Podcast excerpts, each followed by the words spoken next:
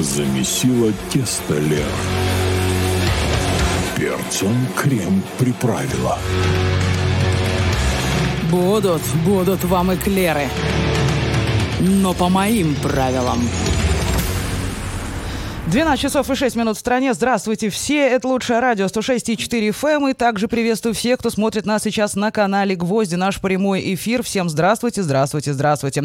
Напоминаю, в эфире программы Эклеры Голицыны, где ко мне приходят интересные люди. С ними я общаюсь, с ними вы общаетесь. Общаетесь вы посредством нашего WhatsApp-канала, номер которого 0508991 и 4, если вы по какой-то причине еще не знаете. Ну и, конечно же, наш чат в YouTube, для того, чтобы я заметила ваш комментарий или ваш вопрос, вам стоит набрать большими буквами, капслоком. Мое имя Лера. Лерочка тоже воспринимается на ура. Так что набирайте, и тогда я точно замечу ваш комментарий. Хотя вы уже знаете, что я замечаю все практически. Не на все реагирую, но замечаю все. Теперь гость. Сегодня у меня гостья, э, журналист, э, телерадиоведущая. И, как выяснилось, еще большое количество разных ипостасей, о которых мы поговорим в процессе. Лика Длугач. Лига, привет.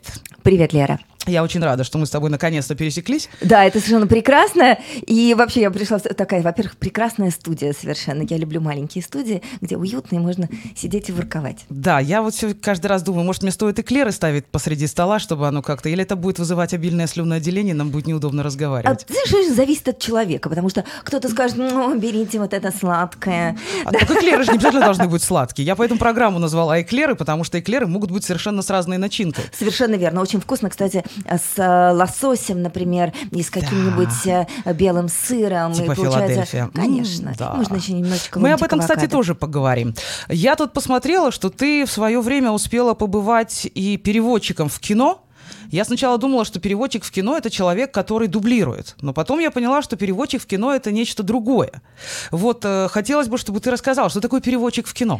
А, ну, переводчики в кино действительно бывают разные. Э, бывают переводчики, которые переводят сами фильмы. А я была переводчиком на съемочной площадке. Это был да, это было совместное производство э, российско-датское. Это был 93 год. Снимался фильм, назывался он «Русская певица». Э, и датская э, съемочная группа э, кинокомпании Nordisk Film приехала в Москву, привезя огромный автобус. Должна понимать, 92-93 год, гигантский такой автобус, полностью переоборудованный под офис. Там сзади кухня, нормальная такая кухня с духовкой совсем. И жена продюсера Ханна каждый день ездила на рынок, закупала полную свою огромную, у нее такая была у Volvo универсал, продуктами и готовила на съемочную группу 30 человек совершенно какие-то фантастические обеды, то, что мы, в принципе, в общем, никогда, наверное, до того момента не ели. Там всегда можно было выпить чай, кофе, какую-то колу, водичку, вот это все. А в салоне были диванчики, столики, и съемочная группа отдыхала в каких-то перерывах. А за водителем был офис, реально офис с мобильным телефоном, который выглядел как чемодан примерно. Да, вот, да. И э, поскольку смешанная была группа, совместный продакшн, естественно, нужны были переводчика, э, переводчики. Переводчика с датского было довольно сложно найти, поэтому было два переводчика. Э, моя замечательная подруга Леночка Брагина была переводчиком у режиссера э, э, Мортона, а я была переводчицей при операторе. Был замечательный замечательный голливудский оператор Алекс Крушинский, которого ребенком в 10 классе, по-моему, увезли из Польши сначала в Данию, поэтому он как бы дружил с этим датским режиссером, и потом он уехал в Голливуд. Огромный такой двухметровый мужик, который э, таскал эту безумную совершенно камеру дикой тяжести. Он говорил, я, понимаете, я вообще камеру не ношу давно. Вот этот Panavision, понимаешь? Она нереально, она там 20 кило, он огромный, с этим потный бегал с этой камерой, у него был довольно сложный характер, характер, назовем это так.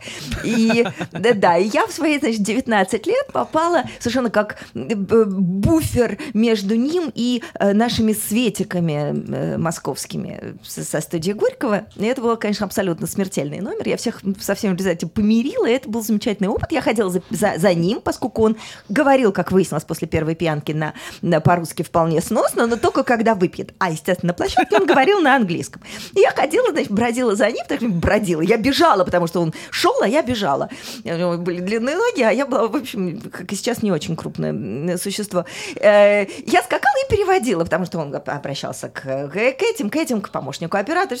И я ходила, Извини, перебью. Так, господа из Мизгав АМ, у вас сейчас звучит сигнал воздушной тревоги. Будьте любезны, удалитесь в э, защищенное помещение на 10 минут. Если вы прос- пропустите что-то интересное, вы пропустите. Нас всегда можно потом послушать в подкасте на э, нашем YouTube-канале «Лучшее радио» и посмотреть, и послушать. И на любой подкаст-платформе э, это выйдет в аудиоформате. Так что даже если вы что-то пропустите, все равно вы сможете это послушать. А сейчас брысь в защищенное помещение. Продолжаем. Согласна. Все, все в убежище. Да вот, и, собственно, это была работа переводчика. Это было довольно любопытно. Надо было выучить огромный кинословарь. Мне в первый же день выдали такой талмуд, безумный совершенно толщины. Я спросила, что это? Мне сказали, вот это все английские термины э, кинооборудования, которые ты должна выучить за три дня. Ну, я хрюкнула и выучила, какие были варианты. Вот, я бегала ты и еще, переводила. Ты успевала поспать, не знаю, поесть что-нибудь сделать, а пока Это учила. было вообще не нужно, потому что смены были разные. Какая-то смена начиналась в 5 утра, какая-то начиналась в 12 часов ночи, которая начиналась в 2 часа дня. И это был такой безумный драйв. Слушай, когда тебе 19, и ты вдруг попал в кино, какое спать? О чем ты говоришь? Я могу было, это понять. было совершенно фантастически интересно. Вот. С тех пор засосала, в общем, эта трясина Да. кино и телевидение. А как тебя занесло в быть главным редактором э, свадебного журнала? тернистый путь журналиста. А, слушай, ну, поскольку я писала всегда, и как бы архитектурное э, мое первое образование, оно было, как кажется логичным, но на самом деле случайным, это сложно, но тем не менее это так. А, я писала, писала статьи, писала заметки какие-то, потом все-таки журналистское образование и телевидение, поэтому ты все время пишешь, пишешь, пишешь, пишешь, потом были сценарии, и м, вдруг я в какой-то момент попала продю- э, главным продюсером всего видеоотдела в огромный тогда издательский дом Independent Media. Эм, И, собственно, я всем этим рулила, рулила, рулила, рулила, пока ко мне не пришли и не сказали, слушай, ты знаешь, у нас есть тут такая странная вакансия. Я говорю, какая? Главный редактор свадебного журнала. Я подумала, ну, такого в моей жизни еще не было. Сказала, хорошо. А страшно не было, если такого не было, что такое? Слабоумие, отвага. Наш девиз, да? Э, В эту же секунду я придумала стратегию развития журнала на два года вперед, тут же защитилась перед издателем, а, и на следующий день буквально обнаружила себя, стоящей посреди редакции, размахивающей руками, рассказывающей о том, как мы будем прекрасно жить. Так мы жили прекрасно следующие шесть лет. Какая прелесть. Это же надо вот, чтобы так вот генерировать моментально то, что, в общем-то, пис... одно дело писать, а другое дело сразу з- придумать стратегию развития журнала на два года. Не, ну это, во-первых, страшно интересно. Во-вторых, все-таки в глянце я работала до того, потому что э, в 2005 году я работала а, в журнале «Домашний очаг». А, Это было совершенно прекрасное время, поэтому как устроен журнал и как это все работает, естественно, я знала, поскольку как бы, да, это была Конечно, была не редакционная согласна работа. с руководством и теперь дорвалась делать все сама. Не, я была абсолютно согласна с руководством. У меня был замечательный издатель, она же главный редактор Машенька Виноградова, которая меня, собственно, привела туда, поверила в меня, человека, который не работал в глянце, и приняла на работу, и я надеюсь, она никогда об этом не пожалела. Я каждый раз, когда я э, вижу или слышу, я каждый раз говорю ей спасибо, потому что, знаешь, есть в жизни люди, благодаря которым случаются какие-то этапы э, твоего жизненного пути, и всегда хочется отблагодарить. Скажи, вот ты уже так много всего разного попробовала. Есть у тебя какой-то свой бакет-лист на будущее? Для тех, кто не знает, э, бакет-лист — это такой вот э, э, пис- со- список, что ли, вещей, которые я должен сделать э, еще при жизни. Так называется. Такая вот штука. Кем бы еще захоте- хотелось? Ну, во-первых, все-таки я должна. э, у меня лежит один, ну, я не знаю, какая будет у него судьба, но я хочу все-таки сценарий эм, игрового кино написать. Я хочу закончить пьесу, которая у меня уже начата, но никак у меня до нее не доходят руки. А, я хочу вспомнить, как играть на фортепиано. И я хочу научиться петь. Это как минимум. Просто э, это чисто для себя. Чисто для Это себя. чисто для Такая, себя. в принципе, такие бакет-листы делают для себя, в общем-то, да? Да, Цели такие ставят да, задачи. ну слушай, в конце концов, я всегда п- просто так что-то бормотала и пела, вот, а потом подумала, а фиг ли я не, не научилась это делать профессионально. У меня есть такая дурацкая черта, если я что-то э, делаю, мне это очень нравится, я тут же норовлю получить образование в этой э, сфере. Ну, просто чтобы уже точно знать, что я как бы не... Знаешь, вот это...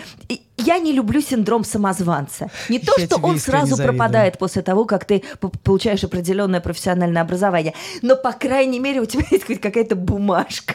Что я не самозванец. Нет, Ага. я на самом деле тебе в этом плане завидую, потому что я, если хочу чем-то заняться, у меня это что-то уже начинает получаться. Я пытаюсь получить образование в этой сфере, но как только ты начинаешь учиться, я моментально теряю к этому интерес, потому что появляются какие-то абсолютно скучные технические или какие-то еще подводные камешки, о которых ты не знаешь, и мне становится безумно скучно. Я не хочу теорию, я хочу сразу практику. Я не усваиваю отдельно теорию, отдельно практику. Мне нужно, чтобы это было интегрировано в друг, друг в друга, и мне очень тяжело. Я реально сразу, все, мне неинтересно, Да, мне сдуваешься? скучно. Сдуваюсь. Но при этом я продолжаю это делать, и до, до каких-то определенных высот без бумажки могу дойти сама, если мне правда это очень интересно. Но вот когда начинаешь по- по- попытку получить бумажку, все, я сдулась, я не могу, мне скучно. И меня заставляют в одно и то же время там приходить куда-то, сидеть, какие-то... Что вы? Давайте делать Давайте делать. Нет, слушай, бумажка с надписью «Певица» мне совершенно не нужна, но так чисто для себя попеть, это да. Нет, там может быть написано преподаватель вокала уже Не-не-не, дальше. подожди, нет, это, это, давай я не буду отбирать хлеб у тех, кто действительно это умеет, любит и занимается всю жизнь. Можно я просто тихо буду петь? Или громко? Тут говоришь, что ты очень быстро разговариваешь, и за тобой не успевают. Я буду говорить немножко медленнее. Меня тоже в этом обвиняют, поэтому тут на нас еще наехали. А, блин, ну нельзя же вот этого все вкусное перед обедом. Где взять эклеры с лососем теперь? Ой, простите, пожалуйста. Да не, мы сейчас еще об этом поговорим. Это была еду? только затравка. Обязательно. Мы обязательно поговорим про еду, потому что... Ну, потому что... э, это я чуть позже. Это я тебя буду огорошивать и озадачивать. Пожалуйста. Вот. э, Хотела спросить, где в такое непростое время, когда у нас э, сейчас такая напряженная обстановка в стране, эм, когда ничего не хочется делать, хочется тихонечко лежать, плевать в потолок и ждать, пока это закончится, у многих людей, да, которые, например, находятся в состоянии, что радоваться стыдно, да, когда где-то кому-то плохо, почему я должен радоваться, это вот как-то стыдно. Где черпать вдохновение для того, чтобы продолжать э, творить, делать что-то творческое? Вот конкретно ты, Лика, что ты делаешь для того, чтобы это вдохновение в себе, не знаю, подкидывать дровишек туда, чтобы оно горело? Давай действительно я буду только за себя, потому что у каждого свои рецепты, безусловно, и творчество у каждого свое, и кому-то нужны свои дровишки, да, свой тип топлива. Мое топливо... Мое топливо это люди. Э, в хорошем смысле этого слова. Это мы сейчас не про еду, если что. Да, А, много ассоциаций возникло, как в том анекдоте «Господа офицеры молчать». Для меня это постоянно что-то делать.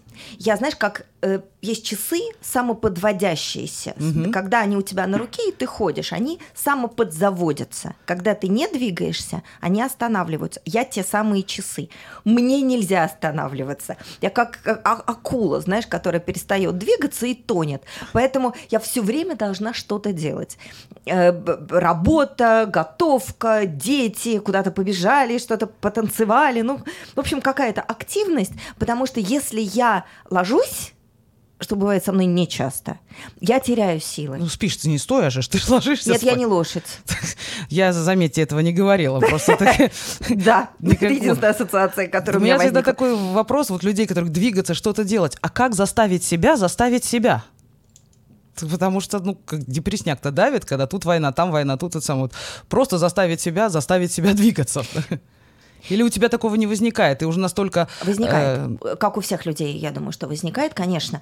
Ам, по-разному. Иногда за шкирку ты просто ты сползаешь с кровати, ты сползаешь с кровати в прямом смысле и начинаешь шевелиться, как можешь.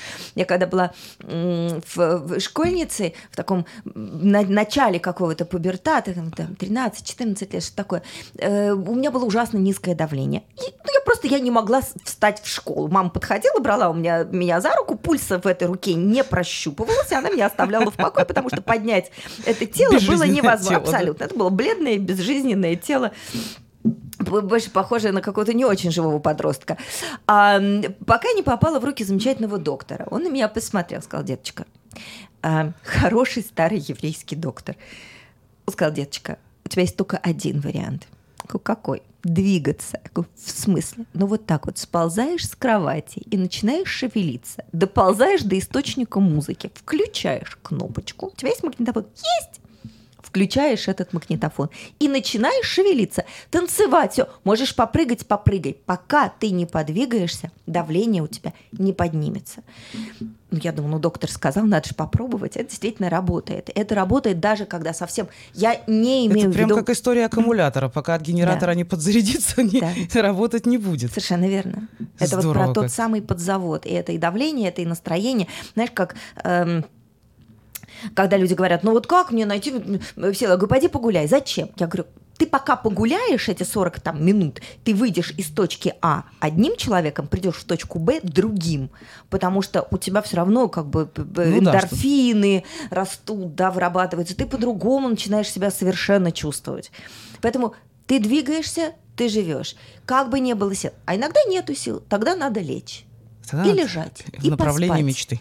Да, Как это здорово. Реально, я вот иногда, когда читаешь, э, берешь книгу там по тайм-менеджменту или как лучше жить, или как еще там, ну, начинается, во-первых, вставайте в 6 утра. ха-ха. Я закрываю эту книгу, говорю, я вас всех ненавижу, я встаю в 5.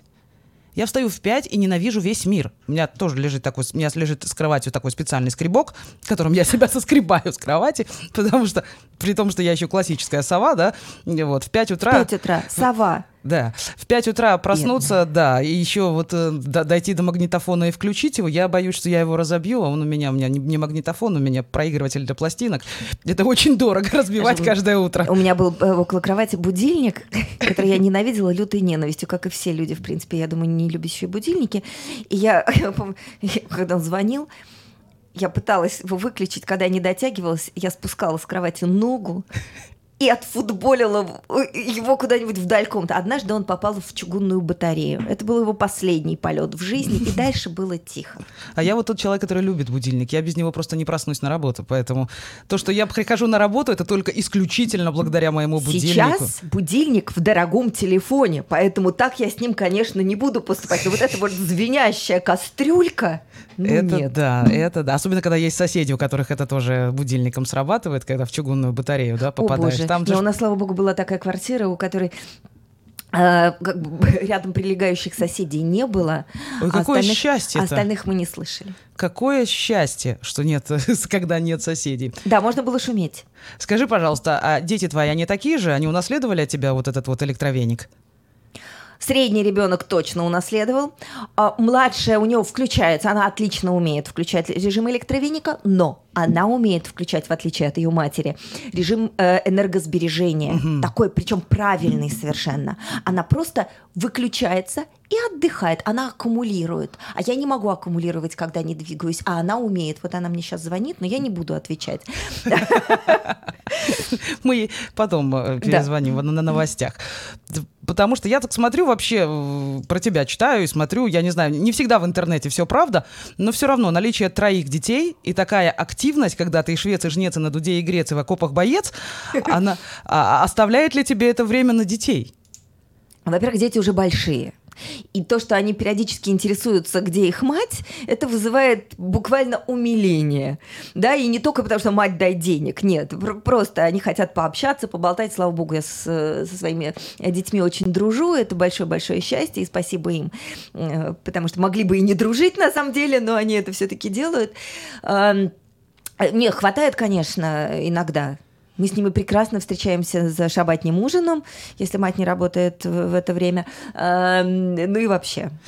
Тут ну, пишут, проигрыватель тоже легко бьется, могу прийти и показать, как это делается. Не надо, я знаю, как бьется проигрыватель, я боюсь, мой муж не оценит этого. Берегите я проигрывателей и мужей. Да-да-да, тем более, что мы буквально недавно его обновили, сделали апгрейд своему, то есть ку- купили новый, и это прям счастье, ш- счастье. Это У каждого какой. свои игрушки, да? Ой, я обожаю. Слушай, это отдельный звук совершенно Абсолютно. Я с тех пор, как у нас появился проигрыватель, э, мы другую, по-другому музыку уже не слушаем. Ну, в машине, понятно, не поставишь, Но если мы дома, это только пластинки, и ты понимаешь разницу звука, и никакую цифру, ничего больше не хочешь. Хочется слушать только пластинки, получать от этого удовольствие. Причем каждая музыка для каждого утра, например, да, утро начи... Но я не могу все равно утром представить себе, что я встала и поставила пластинку. Нет, я бегаю как в жопу раненая рысь, чтобы выйти вовремя на работу. Какая пластинка? Я только кнопочку какую-то на Spotify отжать, и все. Не, я буду отвлекаться тогда. А, поэтому ты в тишине собираешься? Нет, я собираюсь не в тишине, а в криках «Ой, блин, я опаздываю». Это, это мой личный рингтон и моя личная музыка, потому что встать тоже. Я просыпаюсь, я соскребаю, но это очень долгий процесс. Э, то есть будильник переставляется раз, два, три, пять, семь, да, а потом ты и понеслась. Еще есть злые э, животные, коты называются, которые в тот момент, когда тебе уже надо себя поднять, он приходит, ложится рядом, начинает урчать. Это ужасная подстава, потому что когда на тебе лежит урчащий котик, встать нельзя.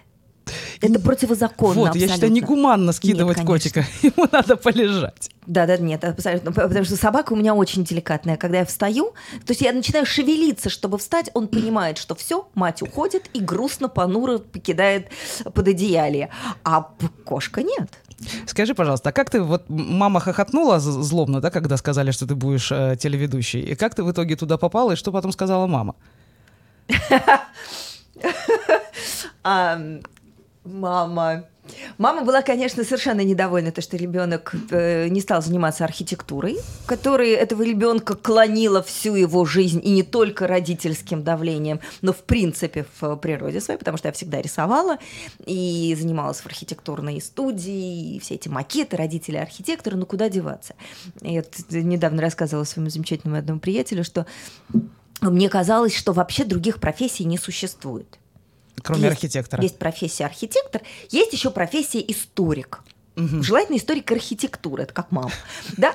Все остальное это какая-то мифическая скорее история. Потом вдруг стало выясняться, что есть какие-то люди, которые поступают в театральные, в медицинские. Ну, то есть, ну, когда ты всю жизнь настроен на то, что ты будешь архитектором, ты, понятное дело, в общем, как не сильно смотришь по сторонам. А зря.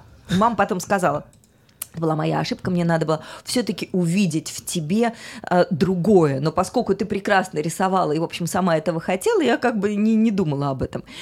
Э, и я после работы в кино, э, я попала э, переводчиком в телевизионную компанию, это 93 год, только-только появилась компания БИС ТВ, который создал Борис Зосимов, где работали совершенно молодые, отчаянные ребята, не имевшие никакого отношения к телевидению, но страстно мечтавшие изменить его на корню. И я пришла переводчиком, я пришла переводить какие-то сценарии, что-то писать, и все, и потом э, заболела девочка-корреспондент, мне сказали, Длугач, иди в кадр. Я сказала, никуда в кадр не пойду. Мне сказали, нет, ты пойдешь, и я пошла, и с тех пор Ага, вот, вот оно как. И потом это... начались прямые эфиры через какое-то время. Течение обстоятельств да, такое. абсолютно. Совершенно случайность. Я вообще не собиралась. Тут написала э, Аня, у меня мама стрелец, она всегда придумывает что-то, чтобы не лениться. Ты кто по гороскопу? Телец. Телец. Для тельца вообще это не свойственно. Тельцы вообще как-то не... Я чудовищно ленивый человек. Поэтому я, как говорит Аня, я все время придумываю себе что-то, чтобы не лениться. Причем это должно быть чертовски для меня убедительно. Это, это прям вот, да, такая история. Так, у нас осталось совсем немного времени до перерыва, который у нас обычно в середине часа, на выдохнуть, попить водички и э, обсудить то, что мы уже э, поговорили. Я поэтому вам напомню, друзья мои, о том, что вы можете смотреть и Клеры Голицыной и в прямом эфире на нашем канале «Гвозди», и в качестве подкаста на канале «Лучшее радио Израиль», где эти программы появляются практически сразу после эфира. Если вы что-то пропустили или вы хотите с кем-то поделиться, you're welcome. Ставьте лайки, пишите комментарии, подпишитесь, если вы еще не подписаны. Подписаны. Знаете, моя русская языка сегодня хромать, если не подписаны. В общем, ну и на подкаст-платформах, включая Spotify, вы тоже можете послушать в аудиоформате программы Клеры Голицыной. Ну а сейчас мы сделаем небольшой перерыв, после которого мы вернемся. Для тех, кто прослушал у меня в гостях сегодня телеведущая, радиоведущая, вообще человек с интересным таким вот э, двигателем в одном месте, Лика Длугач, и мы продолжим сразу после небольшого перерыва. Эклеры Голицыной. Продолжаются эклеры Голицына. Еще раз приветствую тех, кто только что к нам присоединился. Меня зовут Лера. Со мной вместе сегодня Лика Длугач. Мы общаемся на совершенно разные темы. Темы люблю, в общем-то, тем и любимые мне. Как-то, да, с языком сегодня все плохо. Темы любимые мне. Творческие люди, они успевают в жизни поделать такое количество вещей и при этом хотеть еще какое-то безумное количество других вещей. Э, хочется спрашивать, почему? Почему вы это делаете? У вас больше 24 часов в сутки, в сутках вам хватает? Ну, вообще, конечно, не хватает. Знаешь, на вопрос, а как вы все успеваете? Ответ один, я ничего не успеваю, потому что, конечно, хочется успевать больше, но спать все-таки иногда надо. А, поэтому как-то ты пытаешься двигать туда-сюда, работы много, а еще хочется, не знаю, кино посмотреть. Меня Иногда. Просят, Лера, дай почитать. денег. Господи, пусть дайте мне, я дам вам. Дайте. Махнемся. Махнемся, да. Мне, я вам. Сделаем друг другу приятно. Я их поддержу, потом вы, вы их поддержите. Поддержите. Потом можем на благотворительность отдать, еще людей порадуем. Как-то так. Ну, а мама в итоге смирилась, что телеведущая — это профессия? Или это кем ты будешь архитектор? Да, как бы, буду... Не, конечно, она смирилась в какой-то момент, эм, э, потому что вдруг стало понятно, что ребенок пропадает на телевидении, ребенок в кадре, ребенок что-то пишет, делает, говорит. У него это даже получается. А, один раз было ужасно смешно.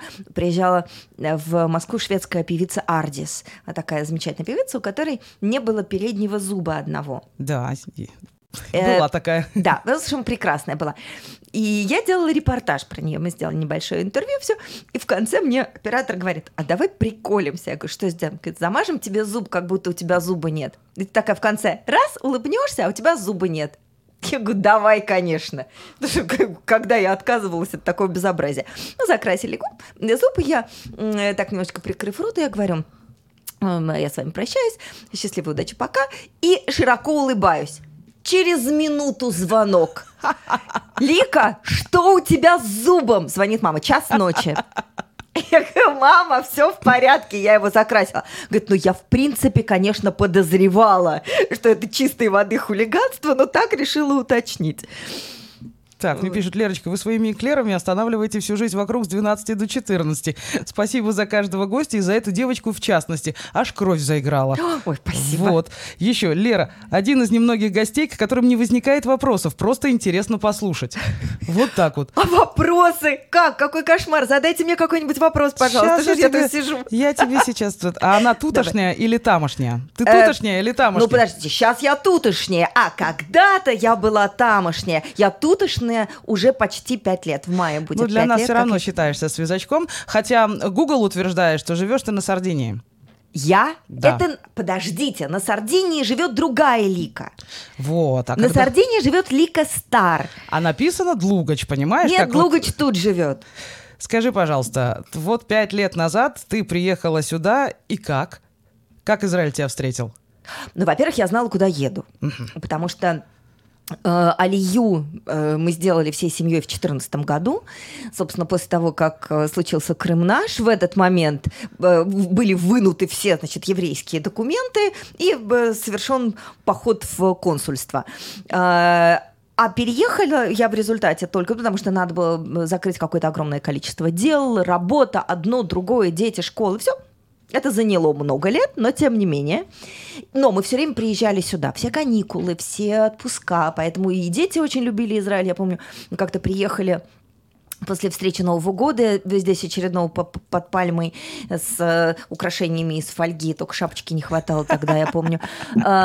И мы стоим на кухне, я делаю какой-то чай, ночь за окном, снег, минус 20, стоят мои трое детей, и все трое рыдают вдруг, внезапно, знаешь, так по щелчку. Я говорю, дети, вы чего? Они такие, мама, объясни нам, пожалуйста, зачем мы каждый раз оттуда уезжаем? Поехали прямо сейчас обратно. Ну, как бы на этот вопрос я не смогла ответить ни, никак. Я похрюкала, влила в них чай, и все развалились спать. Ну, естественно, я все время об этом думала. Но получилось так, что Уехали мы вот почти пять лет назад, и с, я с тремя детьми и собакой. Эм, вот сейчас те же трое детей, собака и еще две кошки. Э, и это было одно ну, это, из знаешь, самых как вы, батенька, иммиграцию с э, да, туризмом не путаете. Одно дело здесь наездами, а другое дело Знаешь, это очень интересно. Жить. Мне все говорили. Э, ты же понимаешь, что вот что Кто-то же туризм, что- интересуется, замужем ли ты. Ну, Я только что сказали. Эм, уже нет.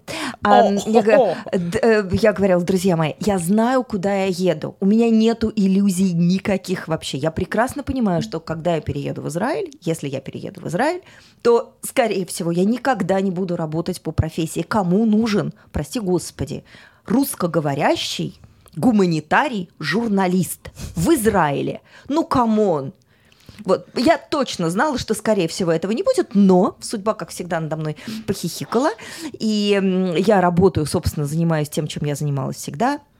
Это ивенты, это пиар, это журналистика. Э, Я два года здесь отработала э, на прекрасной программе «Прогулки по Израилю» на RTVI.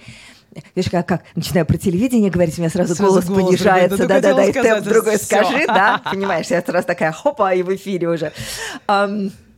Ам, и это Прогулки было- по Израилю были прекрасны. да, была очень симпатичная программа, я страшно ее любила, тем более, э, поскольку я всегда любила ездить по Израилю, то это было еще дополнительно мне большим бонусом, потому что знаешь, 125 раз ты едешь по дороге на север, ты думаешь, «А, как красиво! Я же вчера говорила вот на этом же месте, это ровно то же самое. «А, как красиво! Ну, я до сих пор так, я езжу по стране. Я так я езжу на север абсолютно. регулярно. Я каждый раз еду, и как только появляются вот эти вот очертания гор, удивительно, особенно зимой, когда они зеленые, я каждый раз вот у меня замирает сердце, я говорю, боже, ну как же я люблю наш север.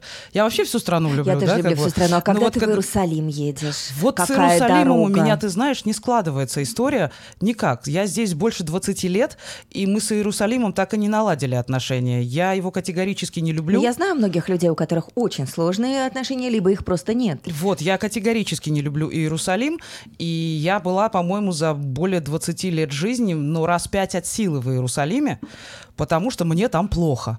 Мне просто там нехорошо становится. Вот я даже понять толком не могу, что именно так напрягает, но вот с Иерусалимом у меня не складывается отношение. Вот, может, когда-нибудь кто- кто-то из нас, кто-то из нас друг к другу не готов, да, то ли я к Иерусалиму, то ли Иерусалим У меня так мне. тоже раньше было. Ну, Не то, что мне прям плохо становилось, но я приезжала, и говорила, спасибо, достаточно. А сейчас я понимаю, что у меня где-то раз, наверное, в два месяца бывает такое, мне нужно в Иерусалим. Просто вот мне нужно в Иерусалим. Я сажусь в машину и еду в Иерусалим или на поезд. Потому что вот я не знаю почему. Мне надо походить, погулять одной иногда совершенно. Вот, Вот что, у каждого что-то, вот что-то своё Что-то такое. есть. Вот все другие места, где бы я ни была в Израиле, я туда могу возвращаться э, просто кайфовать. Что юг, что север. И в центре есть потрясающие места. Совсем Да. недалеко, оказывается, за ними не нужно ехать, за этой природой и красотой, не нужно ехать на север или на юг, о которых немногие знают, как выяснилось. Но вот с Иерусалимом засада, честно. Я вот не могу понять, чем так меня напрягает этот город. Хотя, ну, я примерно предполагаю, чем, да, потому что, сейчас я скажу, меня сейчас будут обвинять в том, что я не люблю Израиль. Просто Иерусалим исторически, это такой вот город-вампир. Город-вампир, который не может жить без крови. Да? Он построен исключительно на битвах, на войнах, на, крови, на крови. И у меня вот это вот все сильно то, то ли ощущается в воздухе, то ли что-то еще. Вот эта вот кровавая история, при всей красоте и при всей значимости для еврейского народа, она на меня обрушивается бетонной плитой, как О, только как я туда приезжаю. смотри. Да, я поэтому особо там не открываю рот, особенно для, с, с людьми, которые иерусалимцы или которые очень любят Иерусалим. Но вот этот город-вампир, от которого я стараюсь держаться подальше, потому как приезжаешь и все. Значит, тебе не надо. Вот, да, я там была несколько раз. Я детей туда отвезла показать им, что такое Иерусалим, чтобы они знали. Ну вот и они тоже не рвутся. Вот тоже не рвутся. Я говорю, там, когда зонтики повесили, говорю, давайте с детьми в Иерусалим Да-да-да-да. махнем. Говорит, а что мы там будем делать? Зонтики. Я думаю, класс, хорошо, я не буду вас уговаривать. Мои дети. Мои дети. Возвращаем, девчонки, да, начали трендеть, и все, и забыли, что у нас еще тут слушатели есть. М, Вот, возвращаемся к телеведущей. Каким образом ты попала в кулинарную программу? Ну, в принципе, так же случайно, как я попадаю примерно везде, э, в э, любые авантюры. Сейчас я попробую установить события. А, Я где-то познакомилась с продюсером э, канала, тогда он назывался «Мама», Так. а, э, замечательной Юлией Николаевой, которая искала ведущих на программу вообще не кулинарную. А программа уж забыл, как она называется. Э, мы сняли один сезон вместе с э, замечательной совершенно моей уже подружкой Марусей Орел, прекрасной совершенно актрисой. Э, программа, в которой участвовали женщины, которым нужно что-то было исправить в своих жизни. Она была, на самом деле, довольно сложно устроена. Э, находили э, героиню, у которой были проблемы, например, с э, отношениями какими-то. Ей нужно было что-то поменять. И мы меняли ей а, имидж, с ней работал психолог, с ней работал декоратор дома, меняя вокруг обстановку для того, чтобы человека перенастроить. И как бы это занимало какое-то время. И потом как бы э, финально она встречалась с кем-то, с кем она хотела переговорить и рассказывала о тех изменениях, которые в ней произошли. Это была совершенно невероятная программа, очень-очень сложная, такая психологически, эмоционально. Но пока снималась эта программа, ведущая на том же канале, которая вела кулинарную программу, сломала ногу. И сидя на лавочке с той же Юлей, э, я вдруг узнаю, что у них нету ведущей. А я, я как Матроскин. Я говорю, а я еще и готовить умею. Она говорит, о, После этого «О» я на следующий день вышла на съемочную площадку э, кулинарной программы. После этого я пошла на кулинарные курсы. Ты помнишь мою привычку сразу чему-нибудь учиться, да. хотя я уже хорошо готовила, просто истори- исторически так случилось. Э, и вот, собственно, вот, а потом были уже там всякие разные были побочки. Я делала меню для разных ресторанов, еще что-то. Я вот чего. тут хотела коснуться, у нас есть время. Я думала в следующем часе это обсудить. Э, мы, кстати, как, остаемся, не остаемся? Как у нас получается по времени? Я, я не знаю, мне нужно понять, надо вести мне, кстати, про еду, еду ребенку в школу, у которого какая-то контрольная, и которая там умрет от голода, если мать не привезет ей еды. Вот. Я боюсь, что я могу не успеть на следующий час, потому Хорошо, что надо спасать тогда... ребенка от голода. Да, на всякий случай. Но мы тогда будем говорить про еду. Давай. Потому что э, тот же Google настучал, э, раз ты там любишь быть профессионалом, что ты, кроме того, что была ведущей программы кулинарной, у тебя была программа, которая еще называлась «Мамина кухня». Да. Ты еще по этому поводу умудрилась э, стать э, экспертом в здоровом питании, health coach, то, что да. называется. Умудрилась стать экспертом, который занимается осознанным питанием. И эм, читала лекции по этому поводу даже. Да, и сейчас иногда этим балуюсь. Вот. Поэтому я решила тебя озадачить вот каким вопросом. Все-таки, э, как бы там ни было, веселится и ликует весь народ в свободное от войны время, война никуда не девается. И даже когда ты с этим уже вроде как смирился, и ты с этим уже как-то эм, притерся, ты с этим уже как-то живешь, стресс он все равно оказывает э, давление, влияние на все сферы жизни, в том числе и на еду. Да.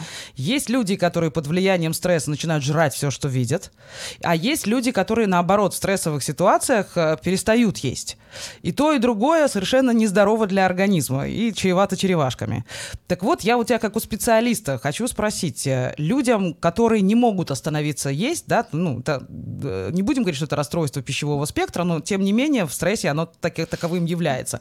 Что им есть, например, да, если жрать хочется, но ты понимаешь, что очередной гамбургер уже плотно сидит на твоей правой ягодице, а следующий гамбургер сядет на левую, и от этого избавляться будет намного сложнее. Вот что можно есть, чтобы, например... Чтобы ничего, ничего тебе за это не было? Да, и чтобы не очень невкусно. Слушай, на самом деле это такая глобальная все-таки история, да, и так просто ее не решить, хотя бы потому, что люди, которые у которых вот это обс- обсессивное переедание в связи со стрессом, им уже как бы ты их не тормознешь, что гамбургер не надо сейчас. Нет, потому что ему нужен сейчас гамбургер. И понятно почему. Потому что это калорийная, э, углеводная, жирненькая, сытная, комфортная, утешающая еда еда утешает, да? Это нас в детстве родители учат. Съешь первое, получишь конфетку, да? Поэтому мы к этому относимся как да. к комфортному утешению. Да, э, можно утешаться чем-то другим, э, но это как бы это, да, надо одно заменить на другое, но это некая система.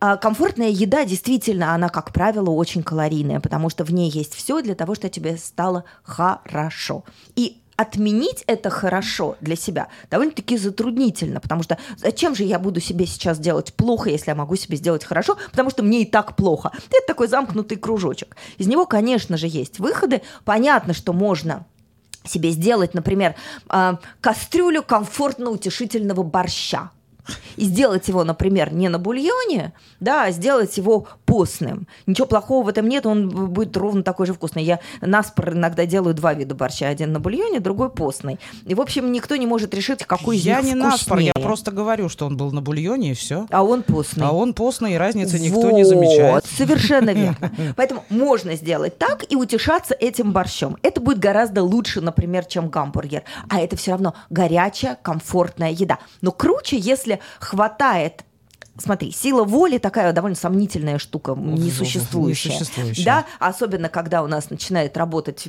первобытный инстинкт, а ну-ка спасайся, ну вообще все отпадает, никакая сила воли не работает. Но если есть не, какие-то ресурсы для того, чтобы заменить еду на что-то еще, или одну еду на другую, вот тут можно играть. Ну а на самом деле, как и с любой зависимостью, надо себя чем-то отвлечь. Так, тут написано, я знаю, почему она шустрая, это про тебя. Пишут, всего 14 созвездий, просто убрали э, синего кита и змееносца, теперь живите с этим. То есть, кто- А, а- а- а я тут при чем? то есть или синий кит... Значит, убрали змееносца и синего кита, и значит, ты не телец, а кто-то другой, да, ну, очевидно. Но я вот как-то в это уже не, не, не верю, честно. Ну, убрали и убрали. Хорошо убрали. Слушай, а вообще про синего кита я даже не слышала. Я- я Змееносец, не- ладно, фиг бы с ним, его даже вернули назад. Слушай, а как-то я родилась как, как когда-то где-то в какое-то число какого-то года. Собственно, так я и живу. А кто там был при этом синий кит, змееносец, Так, еще телец, в конце написали, концов? Лерочка, ягодицы это must have капара. Гройс и Тохис, Гройс и Нахис. Хорошо, у нас говорили о Гройс и Тухис тоже Нахис, да, в Одессе. Но я вам хочу сказать, что мне они нравятся в том размере, в котором есть. Больше это будет уже, как говорят у поляков, то занадто, то не здорово. Да, не, не надо. Я же могу не, за- не поместиться в студию или из нее не выйти. И то, и другое меня мало радует. А ягодицы, да, это хорошо. Это, это- муж тоже так считает. Э, Возвращаемся к еде. Э, Честно, вот э, я вот из тех людей, которые в стрессе перестают есть, И я. но но до какого-то определенного момента. Потом это как-то весы перевешивают, и начинаешь есть все, что видишь, все, что движется. Что не движется, подвигаешь и ешь. Ну, да, конечно, потому что у тебя организм, он боится, что его опять сейчас начнут лишать. Да. И начинает в себя все запихивать. Совершенно логично. Вот. И начинает, естественно, все это, что запихнули, накапливать. Уже не, не работает никакой метаболизм, и у нас уже накопительная программа, а то вдруг потом опять кормить перестанешь. Конечно. Вопрос, есть ли хоть какая-то возможность убедить организм, что, что я буду тебя кормить, зараза, но вот сейчас так, да, как живи, Да. живи с этим, я буду тебя кормить, но вот... вот, Да, знаешь как? Как? Кормить. Кормить, но. Часто, но понемногу. Тогда ты его обманешь. Ну как же ж так Ну, можно? то есть не обманешь, ты с ним договоришься. У него он перестанет паниковать. Потому что когда ты, это называется дробное питание, когда ты ешь условные там каждые 2-3 часа понемножечку, во-первых, ты всегда сыта, ты никогда не будешь голодная. Да, даже если ты съела что-то достаточно легкое. Но вот с этим дробным питанием организм успокаивается. Ты его кормишь. Но кормишь ты его тем, что ему нужно. Он перестает накапливать. Он- Ну он- как можно он есть, когда ты не стресса. голоден? Такое, такой, такой тоже метод есть. Но если ты хочешь сделать так, чтобы организм поверил тебе, сделай так. Я вот каждый раз задаю эти вопросы всем в, в округе, кто разбирается в еде. Да, говорю, ну как можно заставить себе есть, когда ты не голоден? То есть э, я когда не хочу есть, мне любая еда не в радость вообще. То есть э, будь то что-то вкусное, сладкое, даже комфортное, даже если гамбургер, но если я не хочу есть, Хорошо, давай так. Какой у тебя есть, например, алгоритм, вот прямо вот сейчас, вот скажи, через сколько ты после еды легкой можешь захотеть есть? ой, ну это же зависит от многих разных факторов. Э, Ну, примерно. Я не имею в Если виду, что- когда ты забыла что поесть. такое потому что- легкое, да, давайте. Ну, определим. например, ты съела э, какой-нибудь э, небольшой сэндвич или ты съела какой-нибудь салат с, э, не знаю, с, с тунцом. Ну, такого мне может хватить часа на 4-5. Ничего легко. себе. Да. И ты потом не будешь ультраголодная и не, Не. будешь переедать? М-м. Значит, тогда у тебя вообще нет этой проблемы. Ага, я в зеркало смотрю, проблема есть. Вот, тогда надо смотреть. Слушай, есть такая замечательная, замечательная штука. Я думаю, что таких, как я, еще безумное количество людей, которые вроде и не едят так, чтобы вот много, да, но да, что-то как-то не работает. Во-первых, для, для того, чтобы понять, что ты в принципе ешь, есть пищевой дневник. Мы очень знаем, что мы едим, но мы не всегда точно знаем, что мы едим. Поэтому ты записываешь, потом думаешь, ой, ядрить твою налево.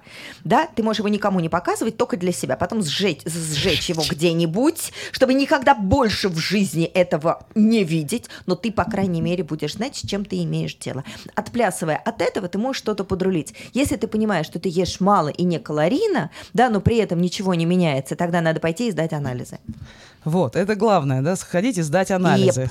Да, это самое И- страшное, пойти сдаться какому-нибудь доктору и сказать, Хьюстон, вы мы в problem». Израиле, тебе же, ты знаешь, на 99 э, проблем скажут, иди попей воды. Да, кстати, про воду мне тут недавно пришло. Мне же каждый раз люди добрые рассказывают какие-то новые э, э, ноу-хау, назовем их так, э, по поводу того, как вот с этим справляться и как бороться, ибо мы с лишним весом боремся всю жизнь, но он все время побеждает, зараза.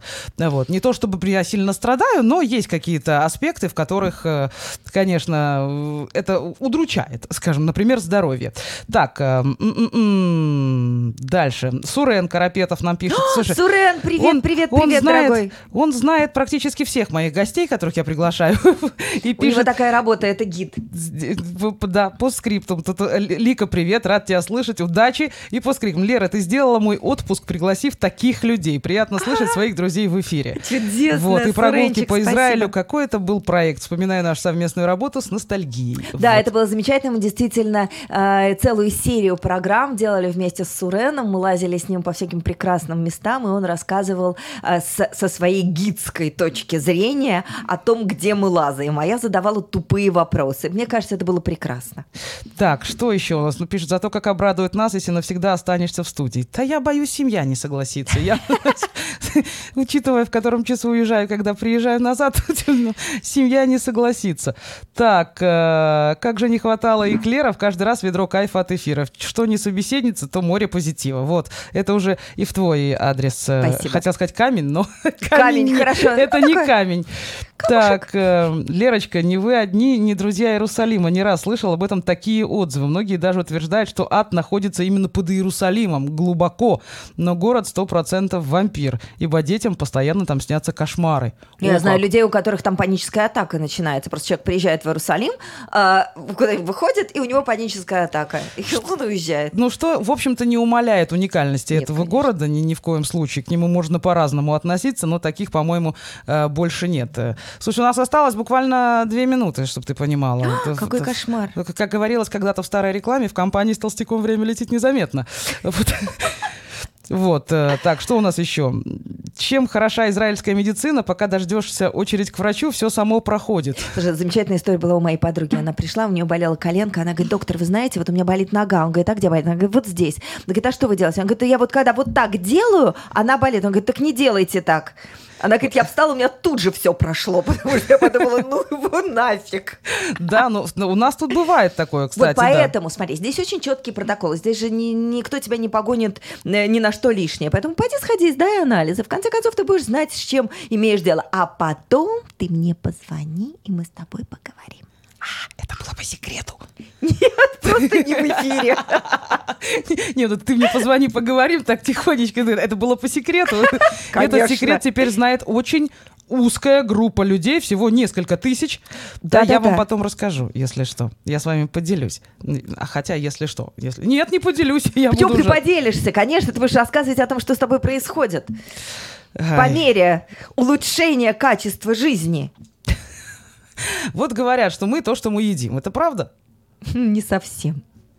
Вот. Я вот пытаюсь понять, человек веган и ест, например, веган, простите. Но он не становится огурцом. Вот, он не становится от этого Нет, просто... смотри, мы не то, что мы едим. э, то, что мы едим, это то, как мы себя чувствуем. Лика. Длугач – лучшая женщина на свете. В скобках пишет ее дочь Мотя. Моя девочка! Девочка, я любименькая, я скоро тебе привезу еду, солнце, Вот, я я, раз- не дам тебе умереть с голода. Вот как перед- раз хотела спросить, Мотя, может, контрольной». разрешишь маме-то еще посидеть э, в эфире, а то как-то так хорошо идет. Так, э, у меня такая же история с Тель-Авивом, пишут нам. Э, После посещения его два дня мигрень, сама из Хайфы. Ту, как интересно, С ума сойти. Подожди, сейчас, мне кажется, удастся договориться с дочерью. Давай, у нас есть эм, буквально несколько минут, как раз перервемся на новости. Да, а за это время я решу вопрос с питанием ребенка. И Если он решится положительно, то Лика останется еще на один час, и мы еще поговорим и о, и о питании, и о том, как можно случайно попадать в разные всякие интересные истории, и о многом другом. Так что оставайтесь вместе с нами. Впереди новости и возвращаемся. Замесила тесто Лера. Перцем крем приправила. Будут, будут вам эклеры.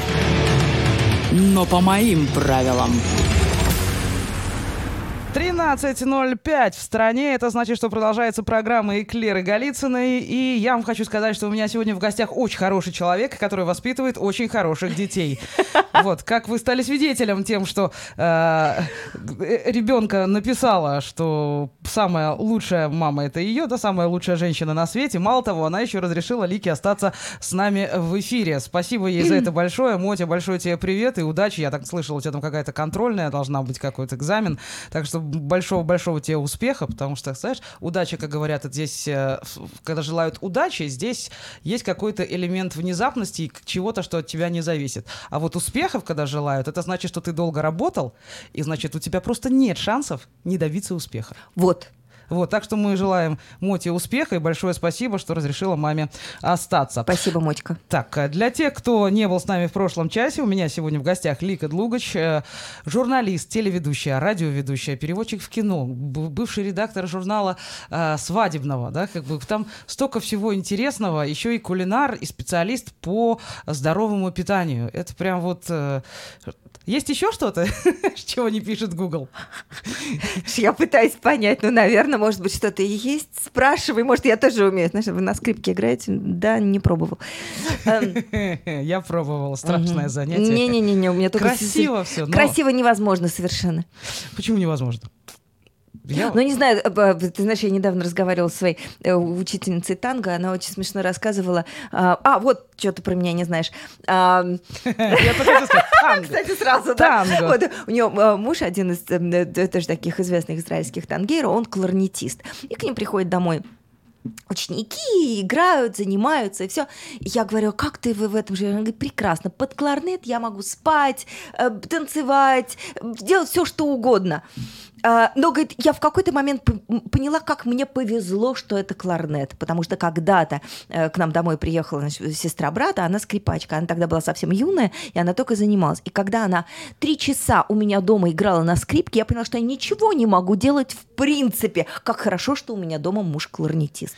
Ой, как я понимаю, с одной стороны, а с другой стороны, а, в мое время, да, я как хорошая еврейская девочка была сослана в музыкальную школу по классу скрипки, Э, ну, как бы это было само собой разумеющееся, ну, а кроме того, всегда был финансовый вопрос, скрипка была дешевле, чем любой другой инструмент, как это ни странно, А, хотя сложнее намного многих инструментов, потому что нужен абсолютный слух, э, и без абсолютного слуха скрипка вообще никак не дается. Вот я была сослана на уроки скрипки, но а в моем детстве СДВГ не было, да, было плохое воспитание и отсутствие желания что-либо делать, и лень, да, вот, то мне было очень тяжело просто потому, что я, ну, сконцентрироваться не могла. Это здесь я уже попозже узнала, что СДВГ это, оказывается, не я виновата. Можно не играть на скрипке. Вот, я так и не смогла закончить музыкальную школу по классу скрипки, потому что когда вокруг э, безумное количество звуков, дети играют во дворе, а я стою пиликаю два часа на скрипке, я изводила свою маму просто до того, что она сказала, так все, Хватит? так все. Отдай скрипку. Девочка, отдай скрипку. Так, ну, это было действительно, потому что я ходила заниматься домой к преподавательнице, а не в музыкальную школу. Она жила буквально за углом от меня. И пока я с ней занималась, моя мама делала уроки с ее детьми. Такое очень удобно было. Бартер. Да, Вот. И когда моя Эмилия Михайловна мне слышала, что я фальшивлю, она мне говорила, Лерочка, здесь не фа, а фа диез должно быть, да? Ну и я, соответственно, исправлялась, и все хорошо. А мама мне, когда, будучи со слухом, но при полном отсутствии музыкального образования, она слышала, что я фальшивлю. Она говорила, вот здесь ты сфальшивила. Я так поворачивала, говорила, покажи где.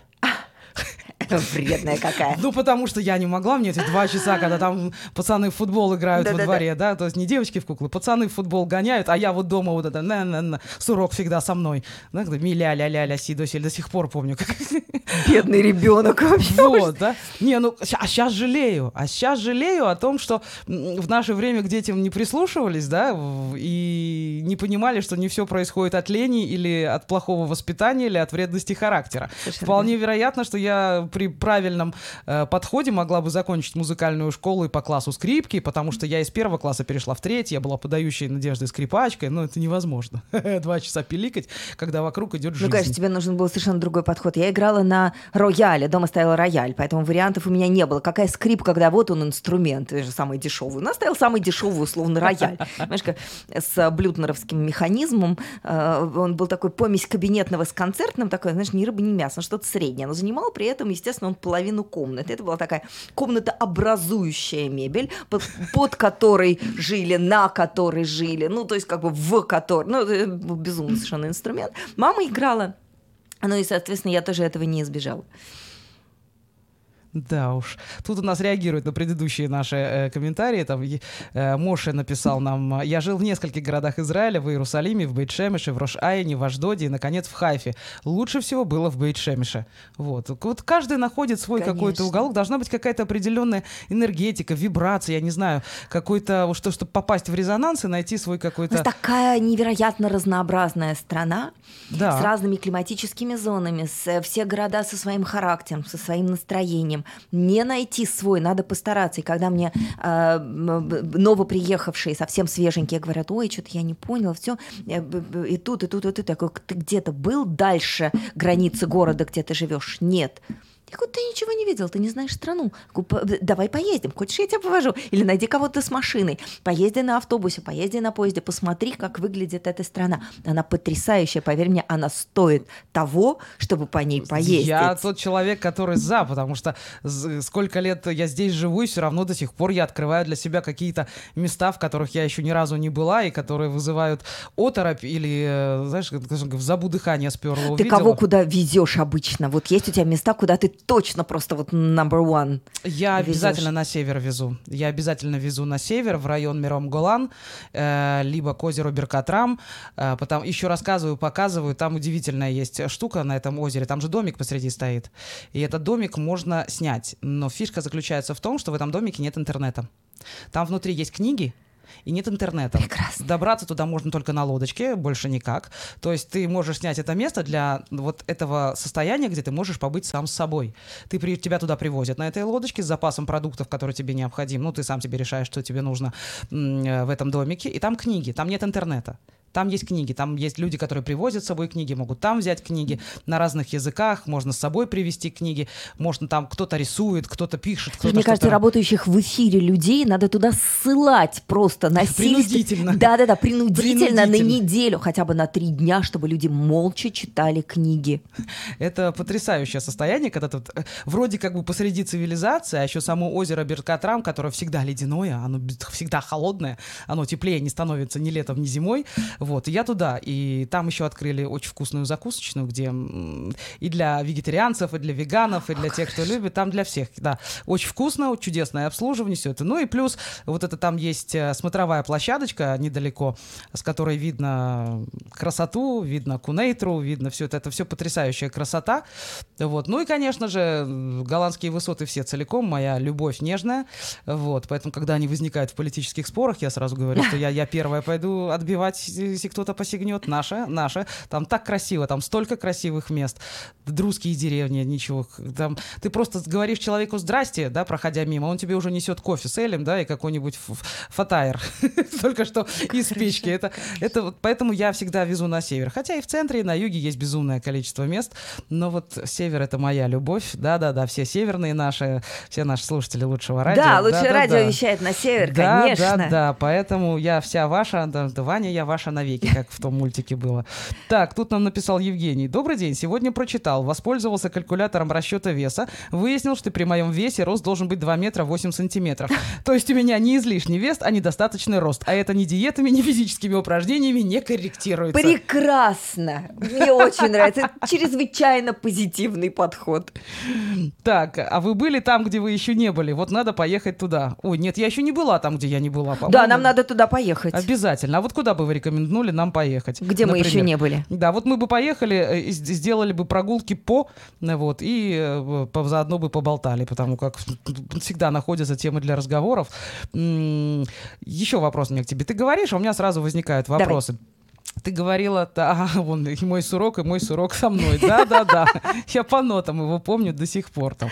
Так, барабаны или гитара дешевле? Нет, в музыкальных школах эм, это в Советском Союзе скрипка была самая дешевая. Какая-нибудь четвертушечка, да?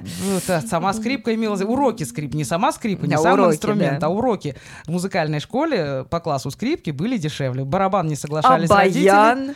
Э, Барабан не. Баян нет. Это бы изначально понятно, что как бы девочку уже от- отсылали в музыкальную школу. Где-то все-таки мысль у родителей мелькнула, что э, барабаны сразу нет. Не надо нашу девочку за барабанную установку. Можно в доме будет тихо. гитара была очень дорогой, между прочим, потому что я очень хотела гитару.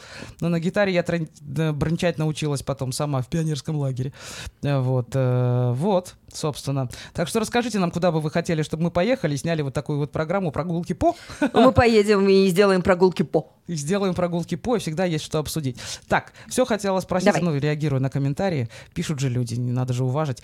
Вот, вопрос такой. Ты говорила, что тебе хотелось бы до конца жизни написать сценарий. Ну и не один. Ну и не один. С какого бы ты начала? С какого жанра, например? В каком жанре тебе бы хотелось написать сценарий? Ну вот сейчас комедию.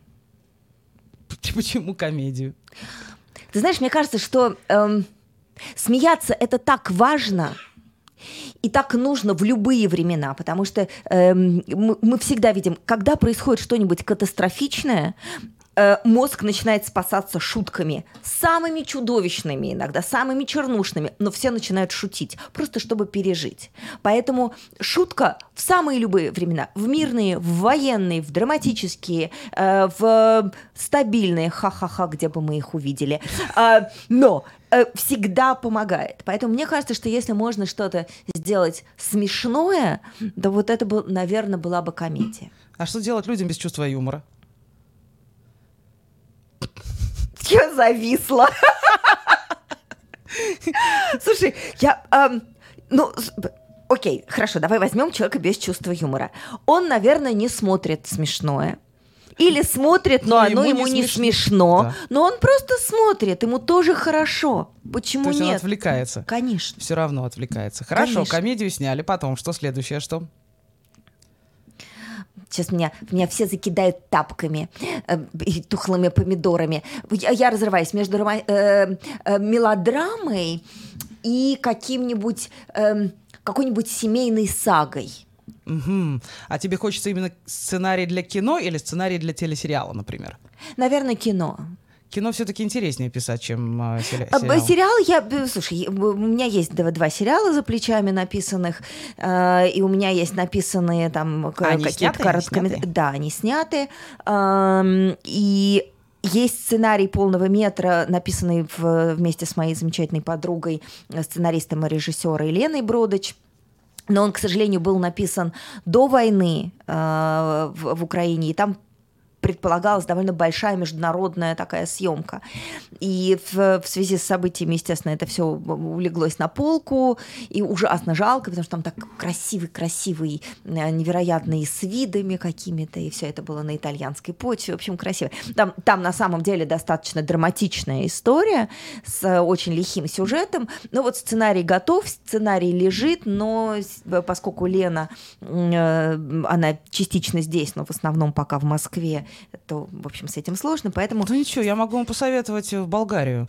Я точно знаю, что фильмы про викингов, э, ввиду эм, не, не дешевости скандинавского э, э, проживания, пребывания и вообще всякие батальные сцены с викингами связаны, снимают обычно в Болгарии. Замечательно, это не про викингов кино. Не, я просто говорю, что я знаю, что в Болгарии очень красивые виды есть. Да, там красиво, действительно. И там вот, а там же эпичные битвы, они должны проходить на каком-то вот красивом фоне. Вот это Болгария, Да-да-да. Черногория, вот туда. У меня замечательный мой... Да, я хочу, чтобы вы фильм сняли. А, ты мой золотой, спасибо. А, ну, У меня замечательный мой израильский приятель один сейчас поднимает грандиозный совершенно проект, о котором я ничего не могу сказать, но он реально грандиозный, и я точно знаю, что они строят э, как раз э, целый, не просто декорацию, а просто э, это по- почти город отдельно под открытым небом в Болгарии.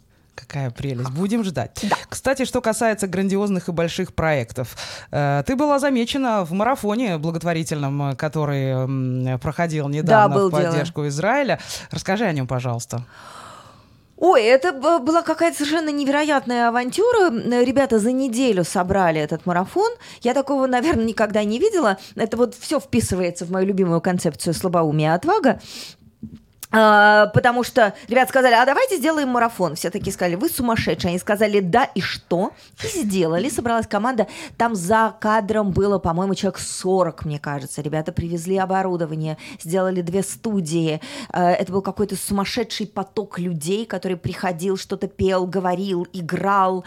И вот э, мне выдали кусочек эфира. Спасибо большое ребятам. Это, это было очень круто. Еще было занятно, что тревога сирены выпала как раз на мою часть эфира.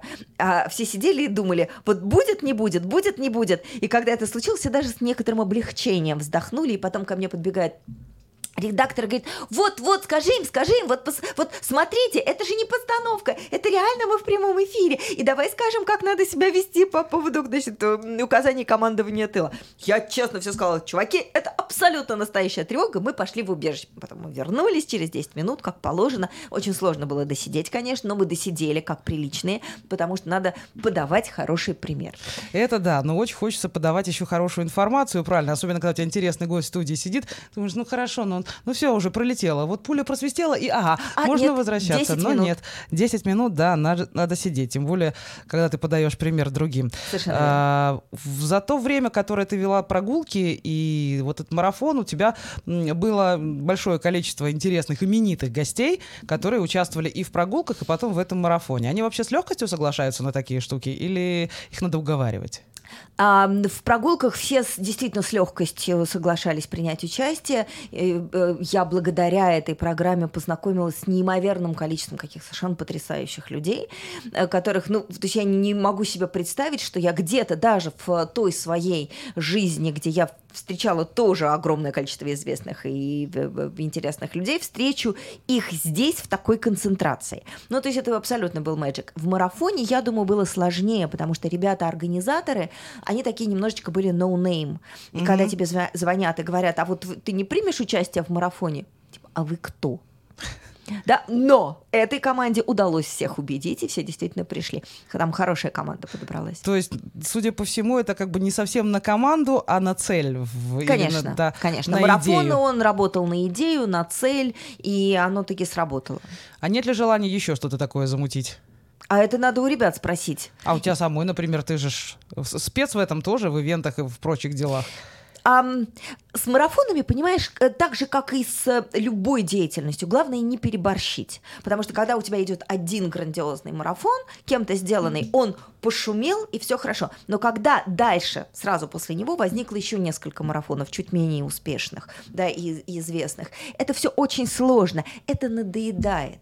Ну, можно живем в что-то новое придумать, Конечно, значит. мы живем просто в таком бесконечно меняющемся информационном пространстве, что любой марафон, а, ну подождите, это уже было, никто не будет смотреть. Кого ты будешь приглашать? На чем это будет построено? Конечно, проектов много, и все время приходится что-то новое придумывать, потому что без этого никак.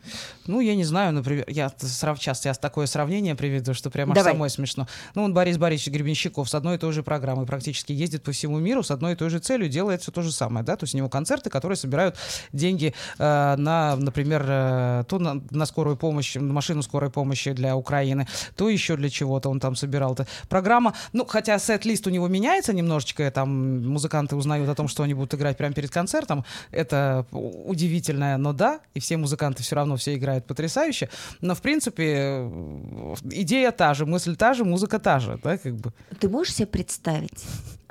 Что такое БГ? Я как раз себе представляю, что Ну такое вот. БГ. Поэтому БГ на это БГ бог. будут... Совершенно верно. На него будут ходить всегда. Знаешь, это было совершенно нев- невероятно, когда э, в 22 году в Тель-Авиве проходило слово «ново», первый тогда э, израильский, именно Кото- в Израиле сделанный я форум свободной культуры. успешно, да, пропустила. Да, я себя за это грызу по сей день. Ну, это был э, на самом деле очень круто, и так получилось, что я была в, в составе не только тех, кто занимался пиаром мероприятия, но я и вела это мероприятие, и была в команде организаторов. Совершенно невероятно была команда, реально. Э, Ребят, и э, в один из вечеров был концерт БГ.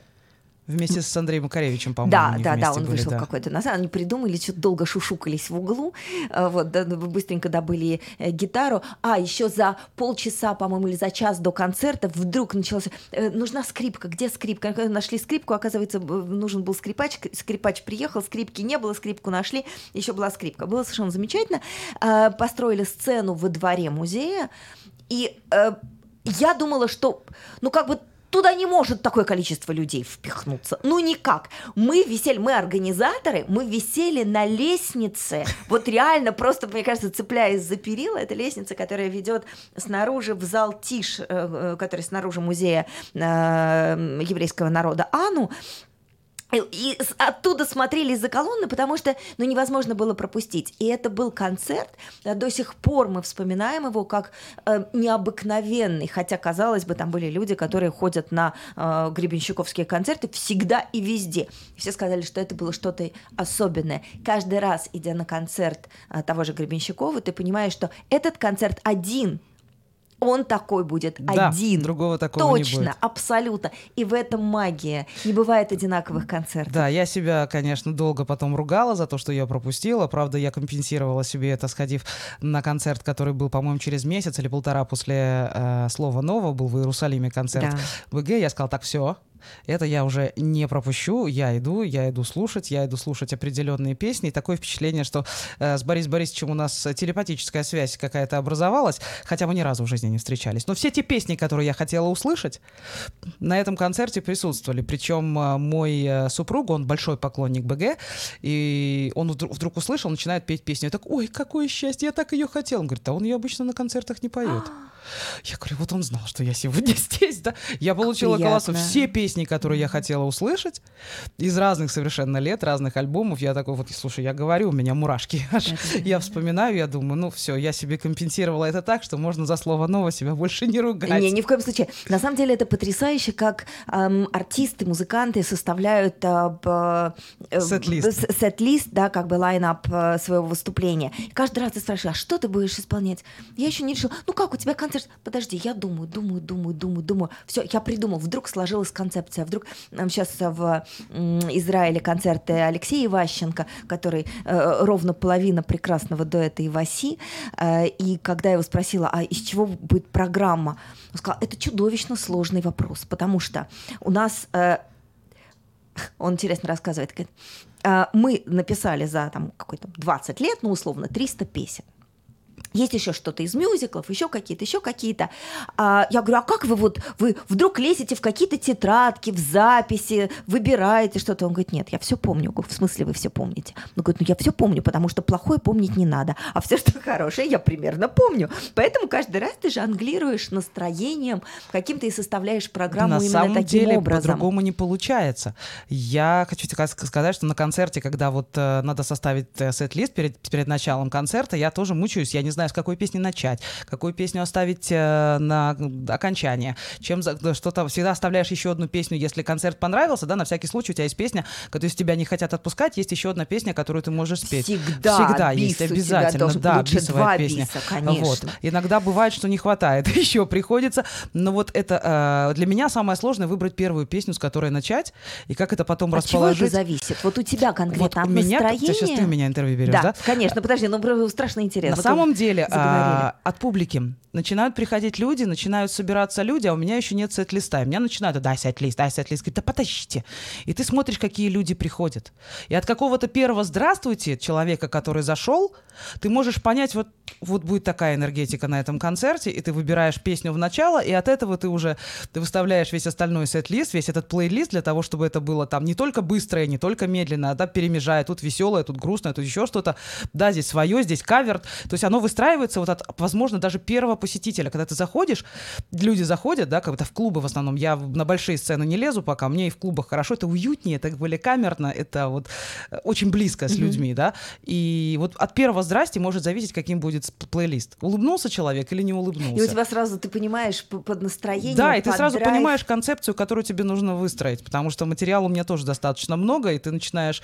Они иногда жужжат, музыканты иногда ворчат, потому что эту песню мы не планировали, там, или здесь мы не репетировали. Ну, вы знаете, как ее играть, да? Ну, значит, Ну, значит, сыграем. Сейчас сыграем, да, все хорошо.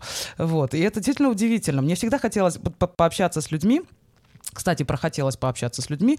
Э, с кем бы тебе хотелось прогуляться? И с кем еще не получилось? Прогулки по Тель-Авиву, например, или прогулки по Иерусалиму, или вообще прогулки по Израилю. С кем бы хотелось, с кем еще не получилось? Давай так э, пространно скажем. Может быть, из прошлого, может быть, из будущего, может быть, еще что-то. Вот так вот я не буду тебя ограничивать. Вот с кем бы тебе хотелось провести такую вот программу? Ну, с БГ я бы точно прогулялась. Ну, тут да. Да, я бы, вот прям я вот- бы вот за с вами ним я не следила из-за кустов. А, да, и- Ой, и не, перерыв. не- не ты одна. Так, пока ты думаешь, у нас перерыв э, на рекламу, да? Три, два, один, поехали. Эклеры Голицыной. 13 и почти 32 минуты. У нас эклеры Голицыны. У нас еще не закончилась выпечка э, наших эклеров. Мы еще их печем. Со мной сегодня радиоведущая, телеведущая, человек с интересным таким вот э, послужным списком Лика Длугач. Ну вот я тебя представляю как более, да, радио-телеведущая, там, организатор ивентов. Там, Ну, слушай, домой ты очень долго. Я подумала, э, с кем бы еще я хотела погулять. Я вот, подожди, вот в, в- в эту короткую паузу э, и, и я подумала, я бы с удовольствием погуляла бы с Марком Иваниром. Я бы с удовольствием погуляла с а, Георгием Васильевым из а, Ивасей, собственно. Ну и, естественно, с Со Алексеем... вторым Ивасем Да, со вторым Ивасем, да. Э, ну и с Алексеем Иващенко, конечно. И, наверное, с Юрой Дудем. Ой, с Юрой Дудем было бы интересно. Я, честно говоря, мне как-то знакомый предложил, говорит, я очень шапочно, но с ним знаком, у меня есть выход, я могу договориться, он вроде как приезжа- должен был приехать в Израиль. Ты говорит, хочешь? Я говорю, нет. Он говорит, чего? Я говорю, честно? Говорю, я ссу. Боишься? Я очень боюсь. Да, мне предложили, что а вдруг с ним можно договориться, чтобы он пришел, например, э, у меня была до этого программа L.G, да, чтобы он пришел на интервью, да. Как... Я говорю, во-первых, у меня его тут же отберут, э, да, желающие с ним пообщаться. Во-вторых, я боюсь. Я боюсь, потому что я человек начинающий в этом вопросе, а он э, прям акула, и с ним работает обычно целая команда. мне кажется, у тебя замечательный был бы с ним диалог. С ним вообще очень легко говорить. Я люблю просто смотреть его диалоги с людьми, которые ему не нравятся, и просто наблюдать за его выражением лица. Вот. И Я боюсь увидеть это выражение лица, если он будет сидеть напротив. Не-не-не-не-не-не, вряд ли, вряд ли, вряд ли. Мне-то, то есть, как бы, пообщаться, конечно, как и у тебя, у меня БГ, ну, у меня всегда он стоит на, на, на первом плане. Мне просто очень интересно было бы э, задать те вопросы, которые не задают ему люди, которые его интервьюируют, да. Может быть, они ему показались бы глупыми, мне пофиг, мне важно их спросить, да, мне важно их задать, важно их спросить. Значит, будет? Вот. Мне очень хотелось бы пообщаться с Борисом Борисовичем, потому что, ну, удивительный человек. А, так, пишут, а, Лера, привет, твой Ози тоже с севера. Да, мой Ози, это мой кот, меня его зовут Ози, он тоже с севера, да. Он А из меня- Афолы. А, а у меня с севера из Кармеля моя младшая кошка Райка. Райка. Да. Как кошки это вообще... Ты вообще кошек любишь больше, чем собак, или это одинаково? Ты знаешь, дело в том, что я пробитая, законченная ко- э, собачница. Всегда была. Пока у нас не появилась старшая кошка, и через по-моему, два часа присутствия котенка дома, вся семья собачников сказала, что как же мы раньше жили без кошечки. Вот. А я всегда считала, что без кота и жизнь не та. То есть я люблю всех животных. Абсолютно. Мне совершенно все Да, равно. у нас все любят всех Если- животных, у нас каждая собака должна быть поглажена, каждая кошка должна быть поглажена. Ну Это- вот в доме я всегда говорила, что должен быть кот. Вот э, не, не все хорошо в доме, если в нем нет кота. В нем может быть уже быть хомячок, рыбки, там, я не знаю, попугай, все. Но если нет кота, то это прям вот все. Причем я всегда хотела определенного совершенно кота, э, такого вот, как у меня сейчас. У меня абсолютно простой, обыкновенный, совершенно ведьминский кот. Я их называю обычный черный кот. Абсолютно. Это была мечта, чтобы у меня был черный кот, назвать его Бегемот. Я очень хотела назвать его Бегемот, но когда мне показали вот эту вот кузябру, которая помещалась в ладошке, и его моську, Ты я сказала, каков ты бегемот? У тебя даже по морде видно, что бегемотом ты не вырастешь. Вот. И тогда мы долго решали, как его назвать. И муж, доставая пластинку Ози Осборн, сказал, да давай назовем его Ози. Действительно. Говно вопрос, он Ну. будет Ози. И вот э, он он подходит. Вот это имя ему как раз больше подошло. Он теперь черный кот Ози живет, э, мурчит, не дает мне утром вставать. Спит исключительно со мной, выпихивает из кровати мужа. В общем, так Все как надо. Все Да, как у нас всегда положено. были собаки, причем еще с э, до войны, там, п- и вот эта родословная собак в доме, в общем, известна так же, как и родословная людей. Да. Ну, э, а, Кстати, по котам можно же определять, э, в какой семье они живут, да, потому что есть коты, э, которые лают, например. И, и- ты понимаешь, что люди, воспитавшие вот такое существо, вот, до конца хорошими быть не могут. И, в принципе, оказываешься прав в основном. Я знаю таких людей, у которых кошка лаяла. У них была кошка, ее звали. Она была беленькая такая, с небольшими темными вкраплениями. Звали ее Агаша. И вроде как-то все хорошо, пока эта кошка не начинала лаять. Ты Это очень заходишь в дом, она лает. Она реально лает. Сторожевая. Какая-то стоит вся сторожевая кошка, а потом я вдруг, я тогда маленькая была, я потом подросла и вспомнила, как люди между собой общались.